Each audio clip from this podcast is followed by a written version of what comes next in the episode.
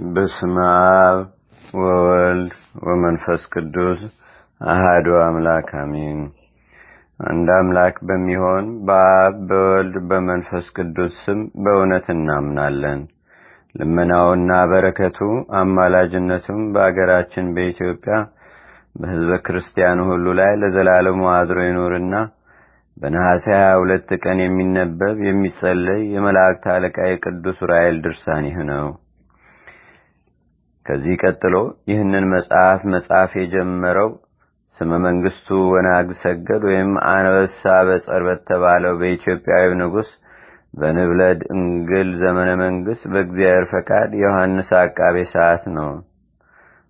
አሜን።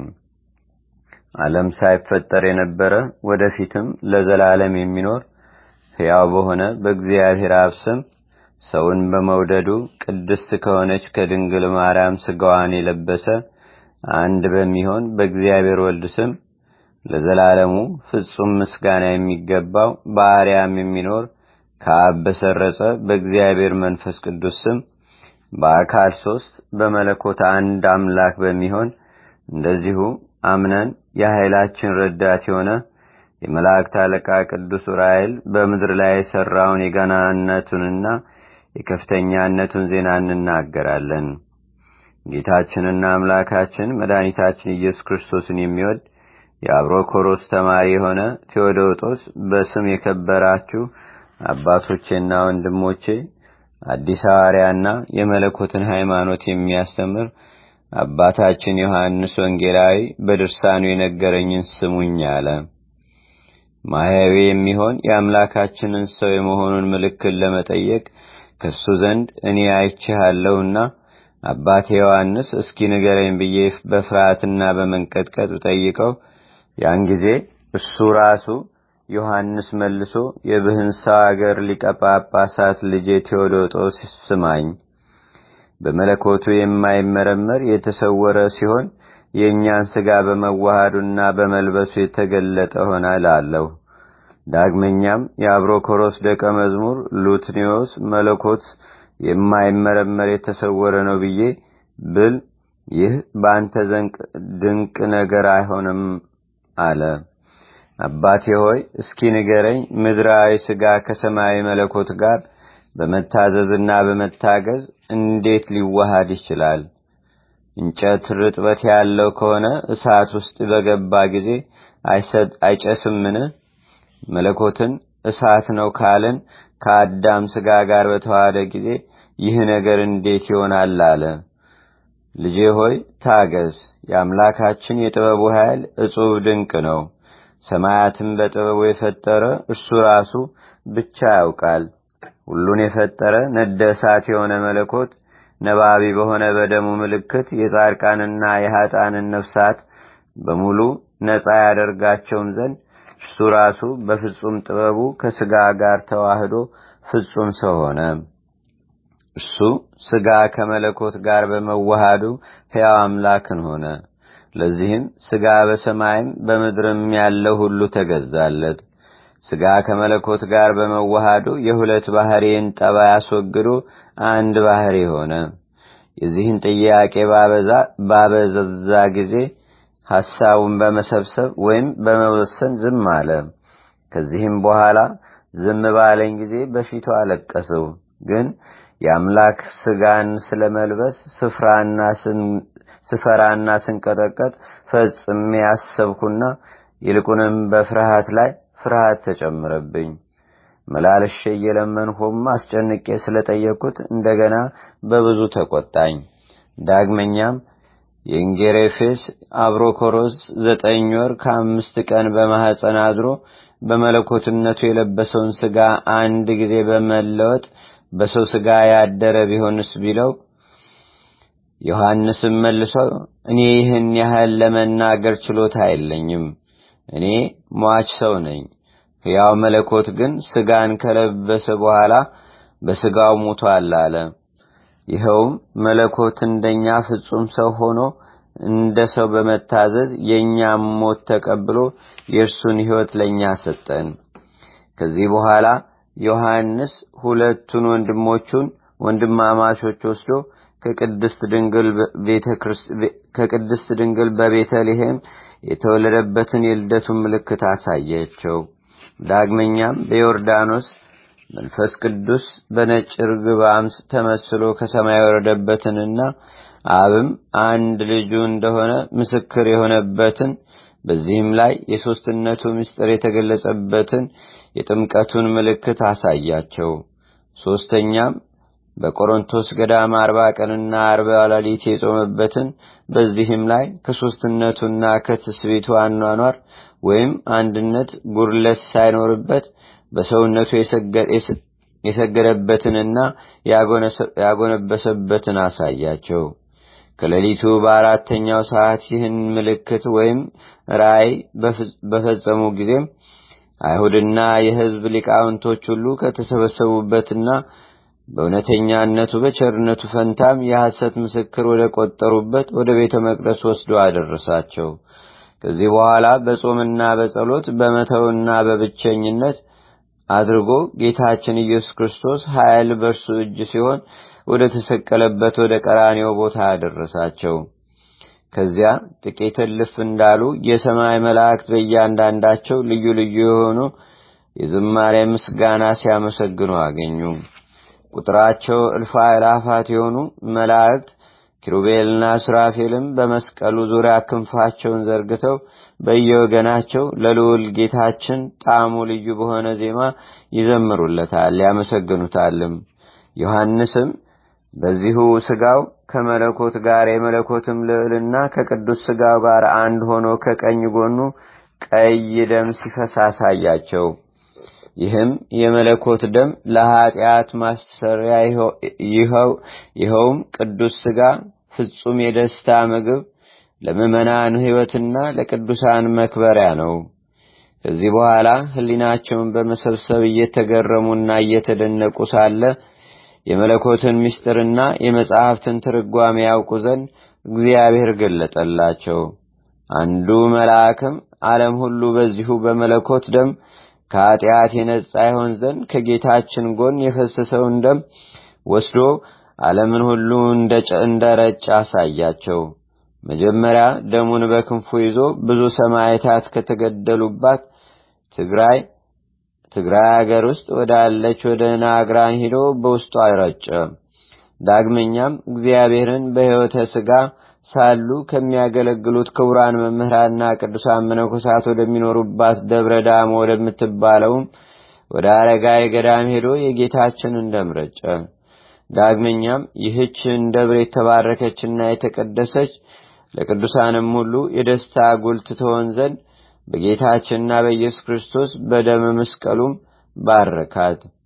እንደገና በክንፉ በሮ ሄደና አክሱም ምድር ደርሶ የጽዮንን ዙሪያዋንና አይኖች አጸዶቿን ሁሉ አዳኝ በሆነ በጌታችን ደም ረጫት። የአክሱም ምድር ጌታችን በደሙ እንደባረካት ሙታንም እንዳስነሳባት እንደተሰቀለባትም እንደ ቀራኒዮ ትመስላለችና በዚህ ውስጥ ያሉ ዘጠና ዘጠኙ ነገደ መላእክትም ከሰራዊቶቻቸው ጋር እግዚአብሔርን እያመሰገኑ ጽዮንን እግዚአብሔር መረጣት ማደሪያ ትሆነውን ዘንድ ወደዳት በማለት የሚዘምሩ አሉ።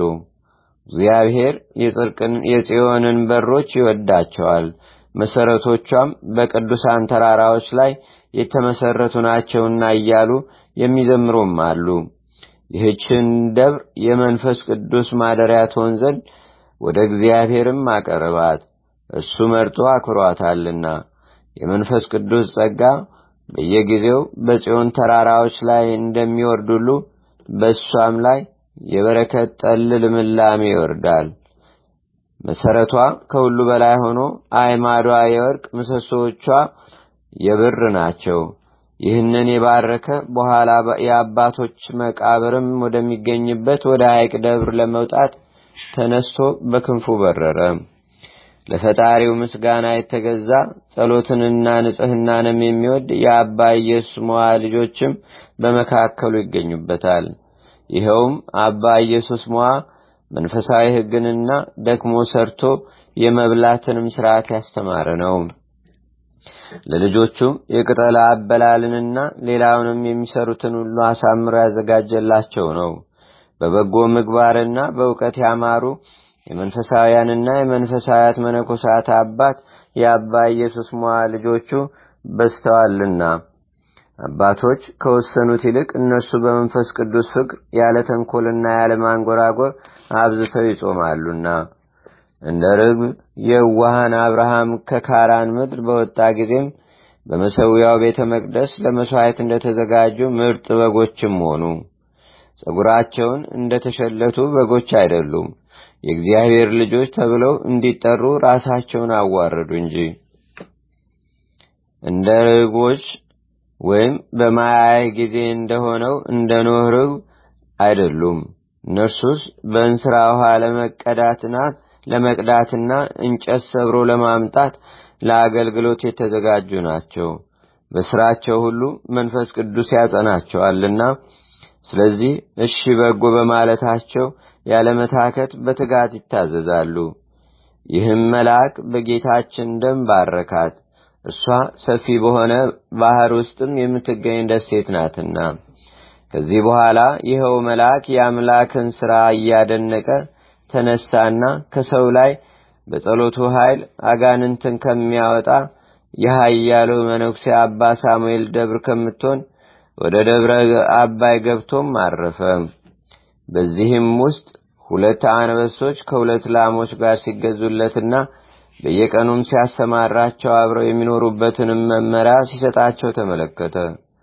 አባ ሳሙኤልም እሊህ አንበሶች እና ነምሮች ላሞችም በተሰማሩበት ቦታ እርስ በርሳቸው እንዳይጣሉና በሰው ልጅ ቋንቋም እንዲነጋገሩ ወደ እግዚአብሔር መሥዋዕትን አቀረበ። በኋላ በኋላውም ይከተሉታል። ከእነርሱ አንዱ ወደ ኋላ ቢቀር ቆመው ይጠብቁታል። አንዱ ከሌላው ቀድሞ የሄደ እንደሆነ ወደ ኋላ የዘገየውን እየጠሩ ያበረታቱታል። ስለዚህ ለአባ ሳሙኤል በጸሎቱ ኃይል አንበሶችና ነምሮች ይታዘዙለታል። እግዚአብሔር ለተመረጡት ቅዱሳኖቹ እንደዚህ እንዲገዙላቸውም ያደርጋልና። አንበሶችና ነምሮቹ ጠላቶቻቸው ሲሆኑ በዱር በሚሰማሩበት ጊዜ በላሞቹ ልብ ውስጥ ይጣሉናል የሚል መጠራጠርም አያድርባቸውም። እግዚአብሔር ይህንን እንዴት አደረገ? አምላካችን የጥበቡ ኃይል እጹብ ድንቅ ነው። አምላካችን ስለ አባ ሳሙኤል ጸሎትና ቅድስናውን ስለ መውደዱ ይህንን አድርጓልና መላእክትም እንደ አንበሶቹና እንደ ነምሮቹ በየጊዜው ይጎበኙታል። ያን ጊዜ ይኸው መልአክ በዚህ እየተደነቀ ይህችን ደብረ አባይን በጌታችን ደም ባረካት። በውስጧ የሚኖሩትን ሰባት መቶ የሚሆኑ ቆብና አስኬማም በእጁ የተቀበሉትን የአባ ሳሙኤልንም ልጆች ባረካቸው። አባ ሳሙኤል በጾምና በጸሎት የባህታውያን ሁሉ የበላይ ነውና፣ ስለዚህ በጎ ሥራ ለመስራት በመዓልትም በሌሊትም እንደ እግዚአብሔር መላእክት ሆኑ። በሥጋ እንደ ወላጃቸው ልጆች ሆነው በሁሉም ነገር ይታዘዙለታል። አባ ሳሙኤልም ለጸሎት ከቆመበት ቦታ ወዲያ ወዲህ ሳይል የነፋስ በምስራቅም ሆነ በምዕራብ ሊያነዋውጡት እንደማይቻል እንደተተከለ አምድ ነው። የእንጦኒዮስና የመቃሪዎስ ጠባቂያቸው የሆነ የመላእክት አለቃ ቅዱስ ራኤል ሃይማኖታቸው የቀና ቀደምት የሆኑ አባቶች በአባ እንጦንስና በአባ መቃሽ ትእዛዝ በተሰጠው አስኬማ የሕይወቱ ዘመን እስኪፈጸም ድረስ በመዓልትም በሌሊትም ሰዓቱን አክብሮ ለጸሎትና ለጾም እንዲተጋ እንደተተከለ አምድም አጸናው። የአላፍ በጎች አባት የሆነ የአባ ሳሙኤል የመንጎቹ ዋሻ የሆነች ለዚህች ለደብረ አባይ የእግዚአብሔር ጸጋ ተሰጣት። ይኸውም መልአክ ለአባ ሳሙኤል ምን ያህል ጸጋ ሰጠው እያለ አደነቀ።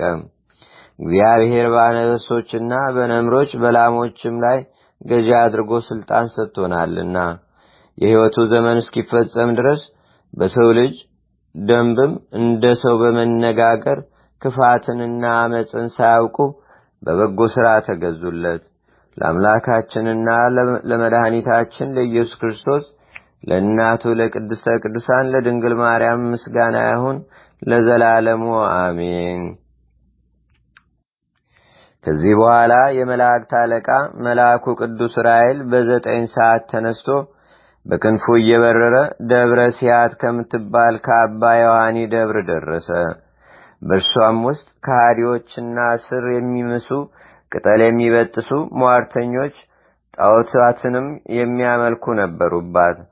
በዚህም ውስጥ አጋንንቶቹ አንድነት ተሰብስበው እንደ ጅቦችና እንደ ጊንጦች ሲጫጫሁና ሲነዳደፉ ወይም ግርግር ሲሉ አገኛቸው። ምግባቸውም የሰው ኩስ፣ የእንስሳና የአራዊት በድን ነው። አባ ዮሐኒም የመልአኩ የቅዱስ ራኤልን ወደ እርሱ መምጣት በእግዚአብሔር ኃይል ባወቀ ጊዜ ይህንኑ መልአክ አቤቱ ጠብቀኝ፣ ከኔም አትለይ አለው። የአምላኬ ኃይል ከሚረዳኝ በስተቀር በዚህ ዓለም የሚረዳኝ ወዳጅ ወይም ዘመድ የለኝምና እርሱ እግዚአብሔርም ከኃያላን ይልቅ ኃያል ከግሩማንም ይልቅ ግሩም ነውና እግዚአብሔርም ለሁልጊዜ ሰውን የሚያስቱ አጋንንትን ያጠፋቸው ዘንድ ለአባ ዮሐኒ ስልጣን ሰጠው። አባ ዮሐኒም በእነዚህ አጋንንትና ሟርተኞች ጣዖታትንም በሚያመልኩ ሁሉ ላይ የምሠራውን ያውቃለሁ አለ። ያን ጊዜ አባ ዮሐኒ ወደ እግዚአብሔር ጸለየና በመስቀል አምሳል አማትቦ ቢባርክ እሳት ከሰማይ ወርዶ ከእነርሱ አንድስ እንኳን ሳይቀር አቃጠላቸው። በዘችውም ዕለት በጻድቁ በአባ ዮሐኒ የጸሎት ኃይል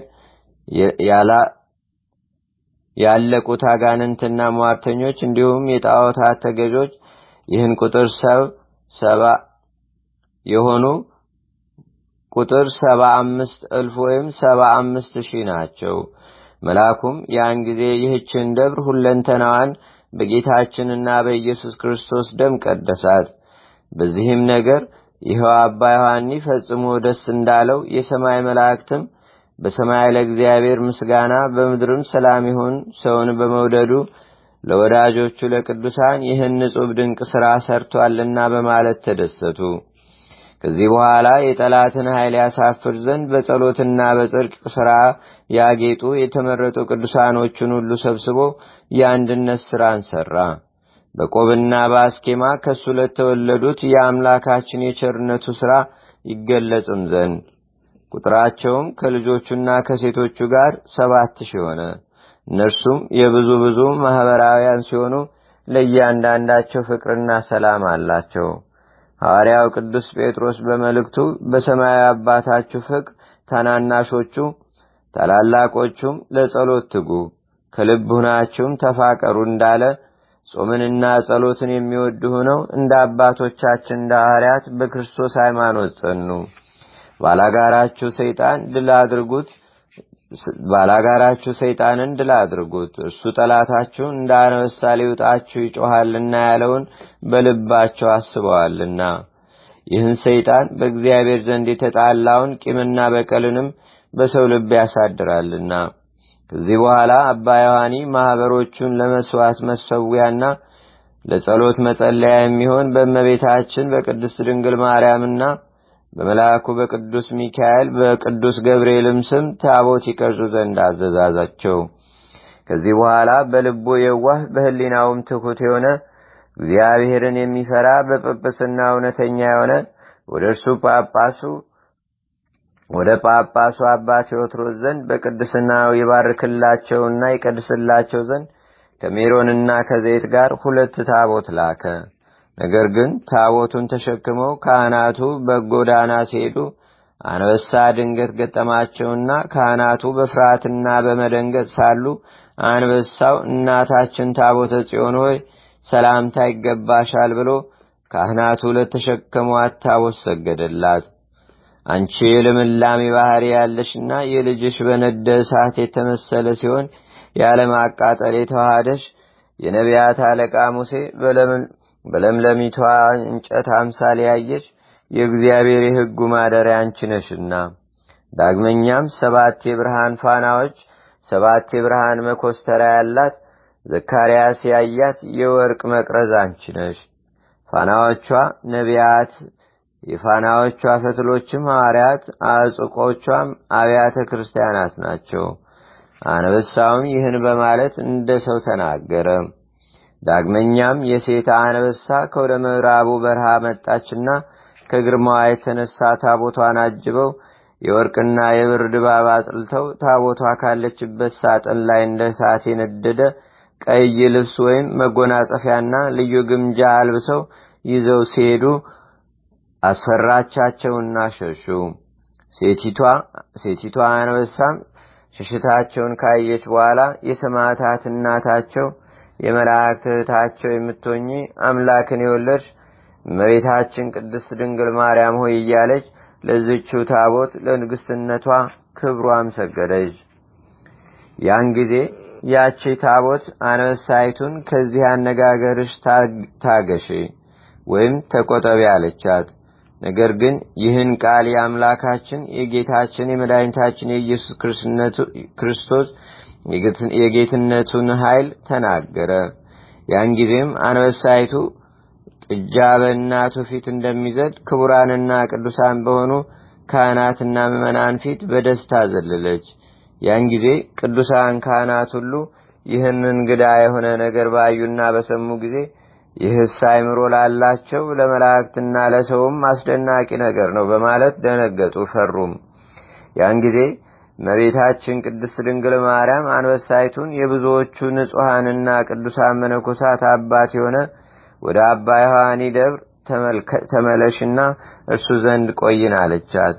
ያን ጊዜ ሁለቱ አንበሶች ከመቤታችን ከቅድስት ድንግል ማርያም የታዘዘውን ቃል ሰምተው እግዚአብሔርን እያመሰገኑ እሺ በጎ በማለት ቃላቸውን አስተባበሩ። ሴቲቱ አንበሳም ወደ አባ ዮሐኒ ተመልሳ እግዚአብሔር ለእሷ የሰራላትን ድንቅ የሆነ ታምራትን እየተናገሩላት እዚያው ሰባት ቀን ተቀመጠች። አስራ ሁለት ቀሳውስትና ዲያቆናትን በረዳትነት ሰጣቸው። የቅዱሳን አባቶች ሥርዓትንም የሚጠብቁ ሾም ሾመላቸው። እነርሱም ከቦታው ሳይደርሱ አስቀድሞ ጌታችን ኢየሱስ ክርስቶስ ሌሊት በራእይ ለኤጲስቆጶሱ ተገልጾለት ወዳጄ ቴዎድሮስ ሆይ ሰላም ላንተ ይሆን አጋዘን ታቅፋ በጡቷ ወተት ያሳደገችው ከአባ ዮሐኒ ደብር የእናቴ የድንግል ማርያም ታቦት ወደ አንተ የመምጣቷንም ዜና ነግርህና የምስራችልህም ዘንድ ከመኝታ ተነሳለው። ኤጲስቆጶሱም ከጌታችን ከኢየሱስ ክርስቶስ ዘንድ ይህንን ነገር ሰምቶ በጣም አደነቀ። ኤጲስቆጶሱም ሲመልስ ይህስ ለኤጲስቆጶሳት ሁሉ የተለመደ ሥራ ነው። ነገር ግን የምዕመናንን መስገጃ የምትሆን ያችን ታቦት እባርካት ወይም ቀድሳትም ዘንድ መጀመሪያ በትእዛዝህና በቅድስና እኔን አንጻኝ ቀድሰኝም አለ። ነገር ግን ጌታ ሆይ እዝራ ይህ የሞት ነገር ከአብ ይላክብኛል ሲል እገሌ ሙት ማለት አስጨናቂ ነው እንዳለ ያለ ፈቃድ ይሆንብኛልና የሰው ነገር ፈጽሞ ስላስጨነቀኝ ከዚህ ዓለም ውሰደኝ ከመከራውም አሳርፈኝ አለ። እግዚአብሔርም ስለ እኔ ረሃብን፣ ችግርን ከተቀበልህባት ከዚህች ዓለም መከራ እነሆ አሳርፍልሃለሁ፣ በሰማይ መንግስትም ተድላ ደስታን አዘጋጅቼልሃለሁና ከኃጢአት ወደ ንስሐ ተመለስ፣ ልጆችህንም ባርክ ይህንንም ነግሮት ከሱ ተሰወረ። ከዚያም በኋላ ከእንቅልፉ ነቃና ይኸው ኤጲስቆጶስ በልቡ እጅግ ተደሰተ። ከዚህ በኋላ ልጆቹንና ማኅበርተኞቹን ቤተሰቦቹንም ሰብስቦ ወንድሞቼ ዛሬ እመቤታችን ቅድስት ድንግል ማርያም ሜሮኑን ትቀድስ ዘንድ ወደ እኛ በደስታ ትመጣለችና መሥዋዕት እንድትሰዉ አላቸው። አባታችን ሆይ ከሰማይ ወደ ምድር ወርዳ ወይም መታ እንደ ሳር ወይም እንደ ቅጠል ትበቅላለችን አሉት። ኤጲስቆጶስም ይህን ለጠየቁት ልጆቹ ሲመልስ ከስጋዋ ስጋ ነፍሶ ከእሷ ሰው የሆነ የእግዚአብሔር ፈቃድ ሆኖ ዛሬ ከአባ ዮሐኒ ዘንድ ትመጣለች አላቸው። ከዚህ በኋላ ይቀበሏትም ዘንድ የዚያችን አገር ጎዳና በአራት ቀሳውስትና በሁለት ዲያቆናት አስጠበቀ። እንደዚሁም ደግሞ በዳዊት መዝሙርና በሚያምር የዝማሬ ጣዕምም የሚዘምሩ አስራ ስምንት መዘምራን ከባኋላቸው ላከ። ዳግመኛም ደናግልና መበለቶችን ሽማግሎቹንና ሕፃናትን አስጠርቶ በየቤታቸው እያንዳንዱ ለእርድ የሚሆኑ የሰቡትን በሬዎችንና ላሞችን ማርና ጥጃን እንዲያዘጋጁ ማዘዛቸው። ከዚህ በኋላ ሊቃውንቱንና የሕግ መምህራኑ በግራውና በቀኙም አስቀመጠ። የመረጣቸውንም ሰዎች አንደኛ ስምዖንን፣ ሁለተኛ የሶርያው ጴጥሮስን፣ የኢትዮጵያዊ በርተሎሜዎስን እንዲሁም የብህንሳው የዮሐንስና የሱላጊያው ማርቆስን ስም መዘገበ። እነዚህ የቤተ ክርስቲያን አማሪዎች ናቸውና ጊዜ ሞቱ እንደቀረበና እግዚአብሔርም እንደገለጸለትም ነገራቸው። ይህን ነገር በሰሙ ጊዜ ልጆቹ በጣም አዘኑ። ምክንያቱም መንፈሳዊ አባታቸው እረፍቴ ደርሷል ብሏቸዋልና መሪር የሆነ እንባ እያለቀሱና እየጮኹ ከእግሩ በታች ወደቁ። አባታችን ሆይ ያለ አባት እዚህ ለማን ትተወናለህ? እንግዲህ እናት አባት እንደሌለውና በዚህም ዓለም ውስጥ እናት አባቱ እንደሞቱበት ልጅ ሆን አባታችን ሆይ በአንተ የተነሳ እግዚአብሔርን ምን ያህል ነው ያወቅ ነው። ከአምላካችን በታች በእውነት ኃይላችንና ተስፋችን አንተ ነህና። ይህን ነገር ከፈጸሙ በኋላ በመንገድ ይጠባበቁ የነበሩ ሰዎች መጀመሪያ ካስጠበቋቸው ቦታ መጥተው የጎበዛዝቱ ሆሃታና እልልታ የካህናቱም የዝማሬ ድምፅ እያስተጋባ የታቦቷን መምጣት ለኤጲስቆጶሱ ነገሩት። ታቦቲቱ ወደዚህች አገር በገባች ጊዜ በምድር ሁሉ ንጹጽታ ሆነና ይህችው ለዓለም ሁሉ ምልክት በመሆን ታወቀች። ኤጲስቆጶሱም በክብር ተቀበለና ታላቅ በዓል ለማድረግ ታቦቲቷን ተሸክሞ ከካህናቱና ከመዘምራኑ ጋር ወደ እግዚአብሔር ቤተ መቅደስ ገባ። በቀኝ 24 የወርቅ ማዕጠንት በግራም 24 የብር ማዕጠንት በማድረግ ታቦቷን ቀደሳት። ካህናቱም ለእያንዳንዳቸው ብሩህ የሆነ ከወርቅ የተሰራ ነጭ ሐር አለበሳቸው። ያመጡለትን ሶስት የሜሮን ሸክላዎችን ማዘጋጅና ቀደሳቸው። ከዚህ በኋላ እንደ እሳት የነደደ ማለት የቀይ ሐር ግምጃና ሁለት ወቄት ዕጣን ያለበት አስራ ሁለት ሳጥን ሰጣቸው። ይህን ካዘጋጀ በኋላ ይኸው ኤጲስቆጶስ ወደ እርሱ ከመጡት ካህናት እግር በታች ወድቆ ወንድሞቼ ሆይ በጸሎታቸው አትርሱኝ አላቸው። ወንድሞቼ ሆይ እግዚአብሔር እንደ ቅዱሳን አባቶቼ ወደ እርሱ ጠርቶ ጠርቶኛልና በአባ ዮሐኔ ደብር ካሉት ቅዱሳን ወንድሞቼ ዘንድ አሳስቡኝ። ይህን ካለ በኋላ በሰላም ተሰነባበቱና በዚያች ታቦት ረድኤት በመተማመንም የዚያች ሀገር ከፍተኛ ባለስልጣኖች የራቁም የቅርቡም በውስጧ ሕጉ የተጻፈባትን የአምላክ ጽላት ሁልጊዜ በወርቅ ያጎናጽፏታል እያሉ በታላቅ ቃልም ዘመሩላት። ከዚህ በኋላ አባ ዮሐኒ የታቦቱን መምጣት አውቆ ከደብሩ 28 ምዕራፍ ወይም ኪሎ ሜትር ያህል ሄደው የሕጉን ታቦት ይቀበሏት ዘንድ ቀሳውስትንና ዲያቆናትን ላከ። ከዚያም በየወገናቸው ነው በመሰንቆ የሚዘምሩና የሚዘፍኑ ሰላሳ ሰባት እንዲሁም በጸናጸልና በከበሮ የሚያመሰግኑ ሁሉም በየነገዳቸው ቢልታና መለከትም የሚነፉ አርባ ዘጠኝ ሰዎችን መረጠም። እንደዚሁም ሌሎች ነጋሪትን የሚመቱ ሰባ አምስት በጣታቸው የበገናን መዝሙርም የሚያስሰሙና በዘፈንና በመሰንቆ የሚዘምሩ ደግሞ አስራ ሰባት ሰዎች መረጠ። ታቦቷን ለመቀበል የተሰበሰቡ ሰዎች ቁጥር ሰባት እልፍ ወይም ሰባት ሺህ ነው። በመፍራትና በመንቀጥቀጡ ነው። በፍጹም ደስታ ታቦቷን ከዚች ደብር ውስጥ አስገቧት። ከዚህ በኋላ ሰሎሞን በጽርሐ ጽዮን ኢየሩሳሌም የእግዚአብሔርን ቤተ መቅደስ እንደሰራ እንዲሁ ቤተ ክርስቲያን ለመስራት ጀመሩና በሁለት ወር ስራው ተፈጸመ። ስራውም በየአስራ አምስት ዓመት እንደተሰራ ህንጻም መሰለ። ይህችን የቅዱስ የአባ ዮሐኒ ደብር ከደብር ሁሉ እግዚአብሔር ፈጽሞ መርጧታልና ያችንም ታቦት ሙሽራይቱ ወደ ሙሽራዋ የሰርግ አዳራሽ እንደምትገባ ወደ መቅደሷም በክብር አስገቧት። ከዚህ በኋላ አባ የዚያችን ቤተ ክርስቲያን ስም ቤተ ማርያም ብሎ ሰየማት። እሷ በድንግልናዋ ንጽሕትና ቅድስት እንደሆነች ይህችውም ታቦት በልዕልናዋ የከበረች ናትና በበዓል ቀን ለመሥዋዕት የሚሆን ለእያንዳንዱ ቀን አስራ ሁለት የስንዴ መገበሪያ እንዲሆንም አዘዘ። እልፍ የሚሆኑ ማኅበሮችም ወይም አገልጋዮቿ አንዱ ሌላውን ሳይቀርመው እየተፈራረቁ እስከ ሁለት ወር ድረስ ከአገልግሎት ረፍትም ያደርጋሉ። ከሩካቤ ሥጋ ንጹሕ ያልሆነ ሰባት ቀን ሳይሆነው ይቀድስ ዘንድ ለቅዳሴ ሥራ ወደ ቤተ ክርስቲያን እንዳይገባ ሕግ ሠራ። ነገር ግን ሰባት ቀን ሳይሆነው ወደ ቅዳሴ ቢገባ ያለ ጨው ደረቅ ቂጣ ብቻ እየተመገበ ጠላ ወይም ጠጅና ወይን ሳይጠጣ ንስሐው ሦስት ዓመት ይሆናል። እነሆ ዲያቆን ከሆነ ንስሐው አንድ ዓመት ከሰባት ወር ይሆናል። አባ ዮሐኒ የዚህችን ቤተ ክርስቲያን የቅዳሴ ሥርዓት ጌታችን ዳግመኛ እስከሚመጣ ድረስ በዚህ ሕግና ሥርዓት እንዲጸና ከሰባቱ ሊቃነ ጳጳሳት ጋር ወሰነ። ከዚህ በኋላ ይኸው መልአክ ቅዱስ ዑራኤል ለዘላለሙ ክብር ምስጋና ይግባውና የእግዚአብሔርን ሥራ እያደነቀ ከጻድቁ ከአባ ዮሐኒ ደብ ተነስቶ በሰላም ሄደ። የመልአኩ የቅዱስ ዑራኤል ረድኤትና በረከት በአገራችን በኢትዮጵያ በሕዝበ ክርስቲያኑ ሁሉ ላይ ለዘላለሙ አድሮ ይኑር፣ አሜን።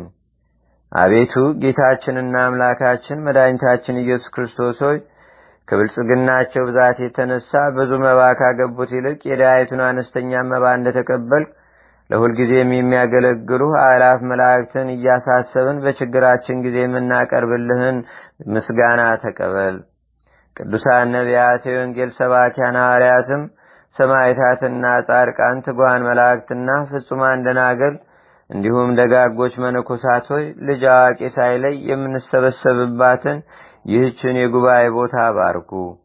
ይህን መጽሐፍ ወረቀቱን አዘጋጅቶ ብራና ደምጾ ብዕር ቀርጾ የጻፈውና ያጻፈውን ወይም በማኅተም ያሳተመውን ከግዕዝ ወደ አማርኛም የተረጎመውን ቃለ ንባቡንም በእርጋታ መንፈስ እና በተመስጦ ሕሊና የሰማውን ያደመጠውንም በደለኛንና በደለኛን ሁሉን በአማላጅነቱ የምታስምር በጌታችንና በአምላካችን በመድኃኒታችን በኢየሱስ ክርስቶስ እናቱ በቅድስት ድንግል ማርያም ጸሎት ጌታችንና አምላካችን መድኃኒታችን ኢየሱስ ክርስቶስ አገራችንን ኢትዮጵያን ሕዝበ ክርስቲያኑን ሁሉ በቸርነቱ ይጠብቀን ለዘላለሙ ይቅር ይበለን። አሜን።